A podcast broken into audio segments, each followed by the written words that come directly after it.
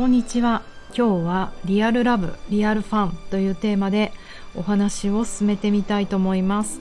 南青山で疲れすぎない体になるためのボディワークボディチューニングやってます。パーソナルトレーナーの内田彩です。こんにちは。週末皆さんいかがお過ごしでしたか？寒かった。私はあのとても大好きな人たちと新年会があっていい時間を過ごしました。いいですよね。お友達のお家でゆっくりご飯が食べれるとかゆっくり話ができるっていい時間だなって思います。そうその時に迎えに来てもらったんですね。車で行こうってことになって。あもちろん運転してる方は飲んでないですけれども。えー、っとそう。で今年初めて会う方だったのでまあ2人はカップルなんだけど車迎えに来てくれてうちの前まで。で私がバーンって後ろの席に乗り込んで「明けましておめでとう」みたいなことをねご挨拶今年もよろしく」って言ったら運転してくれてる運転する友達が「あーラジオの声だ」って言ってて一瞬え何のことだろう？と思ったんだけどなんとラジオを聴いてくれてるんですね。ありがとうございます。いや仲がいい友達が聞いてくれてると思うとちょっと恥ずかしいけどすごく嬉しくて。あそっかそっかラジオで聞いてると声がねなんかそういう風に聞こえてくるんだなと思うとちょっと私も緊張したりして嬉しいね。うん。でもあのその方絵を描く方なんですよ。素晴らしい。だから作業中とか絵を描く時とかにちょうどいいんだよねって言ってくれてなんかすごく最高の褒め言葉なんですそれは私にとって。そういうなんか作業に没頭する時とかそして軽い気持ちで聞いてほしい流してほしい。でもまた聞きたいなって思ってもらえるようなラジオやりたいと思ってるんですけどどうですか皆さん？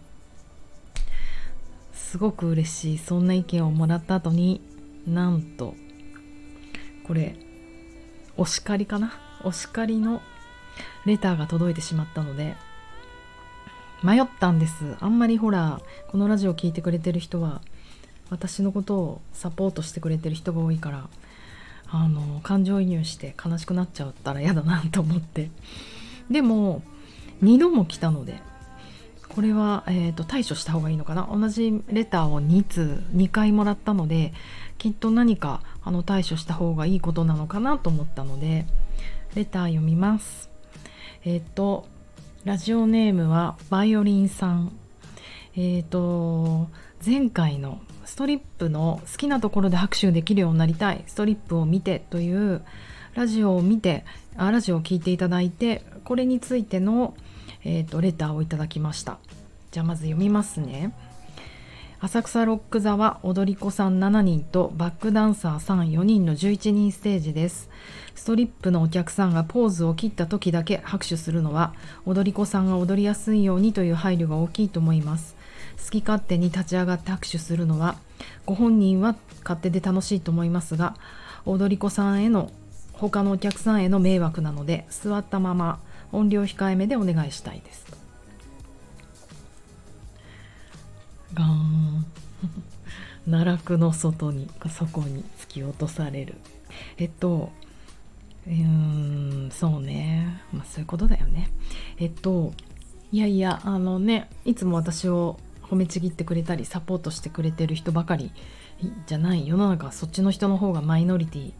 うんあのだからこういう意見もね読んでいかなきゃって思うんですけれども、えっと、まず、えっと、このねラジオの聞き方についてお話ししといた方がいいかなって思いました。バイオリンさんはきっと私のラジオをずっと聞いてきた方じゃないと思うんですよ。多分この、えーと、ストリップっていう言葉で、えーとね、きっと引っかかって聞いてくださってあのストリップをのこのカルチャーを精通してらっしゃるまあ要はファンなんですよねきっと。詳しい。だからまあ担当直入に言うと私のようなにわかファンの適当な表現にあの多分ご立腹なさったんだと思うんですね。はい。それはあの理解します。でも私一番初めにあの初めてストリップに行きましたっていう体で初心者ビギナーズマインドっていう体でお話をしてるのであとあのこのイルミナというね同人誌を書いてるうさぎちゃんの同人誌もあえて読まないでbeginner's mind のまま話せることってあるんじゃないかなと思ったのでそれはこう意図的にやりました。あと私のラジオってメタファーなんですほとんど。まずこのねラジオで伝えたいことって体のことなんです。私パーソナルトレーニングをやっていましてえもう20年ですかね青山で。あのうん唯一私が自信持って言えることって体にまつわることだと思うんですよ。それはなぜなら人より接してる時間が長いから。勉強してきた時間トレーニングしてきた時間長いから。だからあのどんな話をしても必ず体のことに落とそうとしています。だから大概ここに出てくる話っていうのはああの何て言うのかな。その体の言葉体に関するネタを導く、うん、体に関する私が言いたいことを導くトピックネタでしかないんですよ。なんかこういう言い方するとちょっとあれなんですけど。だからえっ、と好きなところで拍手できるようになりたいっていうのはメタファー。うん。別に本気で私がうんストリップに行ってダンス見に行ってお能を見に行ってあののべつまなくいろんな人のところでポンポンポンって言って手を叩こうとしてるわけじゃないです。うんえーと、これ結局この話を通して私何を言いたかったかっていうと,、えーと、私たちは、えーと社会的適合を優先して生物学適合を後回しにすることが多いと。そういう時間が長すぎるとあの体が、うん、社会的環境に適合してしまって本当に自分がやりたいことトイレ行きたいことも分かんなくなっちゃう。ご飯食べたいことも分かんなくなっちゃう。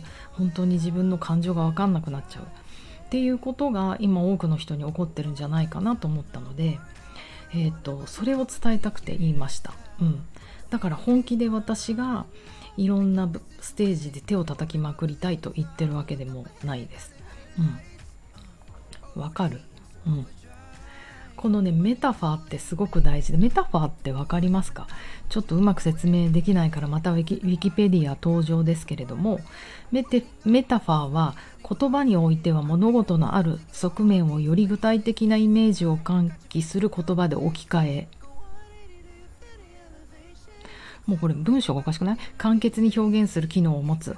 わざわざ比喩であることを示す語や形式を用いている直喩よりも洗練されたものとみなされてる。あすいません。私の表現が洗練されてるかわからないけど要は直接言わないってことです。例えばね人生は旅だ。私と一緒に旅しよう。Go with me. Follow with me って言っても人生は旅なんかじゃない。じゃないですか。人生は朝早く起きてコーヒー飲んで朝食食べて電車に乗って学校行って先生に怒られて部活やってっていう毎日ですよね。旅なんてしてません。えなんであなたと旅しなきゃいけないの？人生を毎日忙しくなってるのにってなっちゃうじゃないですか。直に取ると。2例。2つ目の例。どうしたのですか？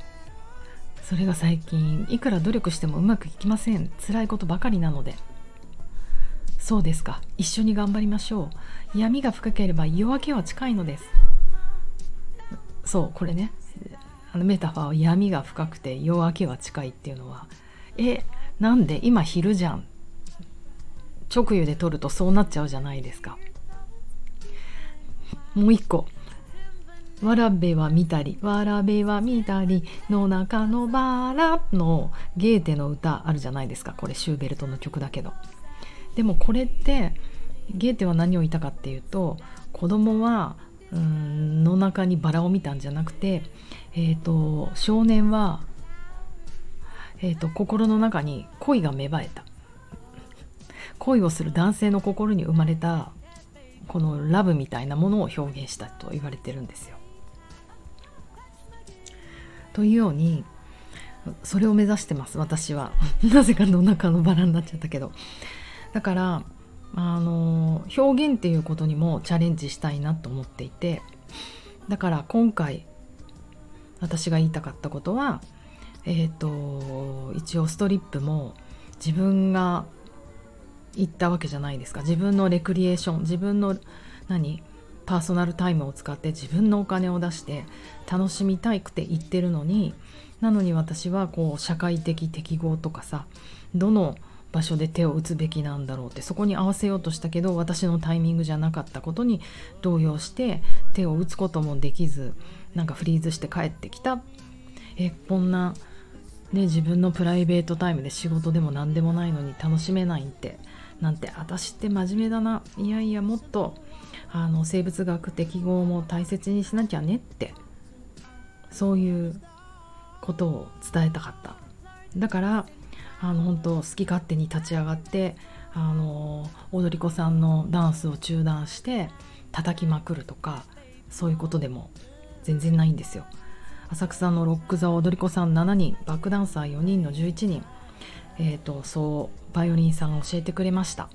確かに私は踊り子さんたちのダンスに圧倒されて全員でワンステージ20人ぐらいいたような気持ちで見てた、うん、だけれども確かに数字間違ってますけど私この件においては雑誌記者でもあの新聞記者でもないのでこのラジオにおいては事実を伝えることが大切だと思ってないんです。もちろんみんながすごい誤解を生んでひっくり返るような80人のステージが 5, 5万人も入ってたよスタジアムなんていうことはしないけれども自分の話のゴール要は本当に私が伝えたいことが伝わりやすくなるようなあのちょっとこう誇張した感じとかはもう致し方ないと思うんですよ。それは表現だから。だからあのなんかそこはバイオリンさんに理解していただきたいなと思いました。あとラジオ聴いてる方にも。まあまあだからさ私の絵を描く友達みたいになんか作業しながら聞き流して聞いてくれるぐらいの軽い気持ちで。でも体について例えば人は1日1万7000回呼吸する。で健康って言われる範囲は2万回以上だよね。それ以上いくとちょっと具合悪いかもよねとか。健康に関したことは、うん、一応自分も数字言ったらチェックしてますしそれは間違えちゃいけないと思ってます。ただそれ以外のことに関しては特に危ないなって思う時はめっちゃ初心者ですって一応謙虚なつもりで言っているのでなんかその辺ご理解いただけると応援していただけると嬉しいです。うん。あとねもう一つ 言いたいのはえっ、ー、となんかある意味表現の自由じゃないですか。好きなところで勝手に拍手できるようになりたいって私は思った。けれどもやるかやらないかは分かんないわけですよ。芸術とかそうじゃないですか。死を表現したダンスとかさ映画とかそういうのあるし。でもそれをするかしないかはその見た人たちの次の行動であってなんか思うことにこうなりたいって思うことにあんまりお咎めは受けたくないなって今回もらって思ったんですよ。だから私も他の人にも絶対したくないし。私が好きなところで拍手できるようになりたいって言って本当に浅草ロック座に行って踊り子さんの動きを中断するぐらいやたらめたらパチパチパチパチイエイイエイって拍手をしてパーソナルトレーナー40代後半の女が、えーと、つまみ出されましたってヤフーニュースに載ったら言ってください。なんかあえてねごめんなさいね。ちょっと全然怒ってない怒ってないんだけどこういうことを言ったのは結局こういうことまあ、プチ誹謗中傷までは言わないけれども人の考えにそんなことすんな。ってあの言われるってやっぱり言論の自由を奪うこと表現の自由を奪うことだと思うからますますメタファーだよ。好きなところで拍手できるようにならなくなると思うんですよ。好きなところで好きって言えなくなる。なんかそういう今の風潮やっぱり書き込むとかっていくらねこうやってあのペンネームみたいの書いてもらったって顔は見えないし誰だかわからないからさ言いたい放題言えるんだけどそういう風になる風潮が社会的適合を私たちさせちゃうんじゃないかなと思ったので今日は10分使ってお話しさせていただきました。でもあのバイオリンさんにも今後あのぜひ聞いてほしいです私に。もうそうリアルファンになってほしいと思ってます。だからあのこのラジオの方向性っていうのを話してみました。また思い出して聞いてくださると嬉しいです。その時は是非流して聞いてください。ではでは皆さん今日お付き合いありがとうございました。明日からまた頑張ります。ではでは。You know what's good about the Palo Santo, the holy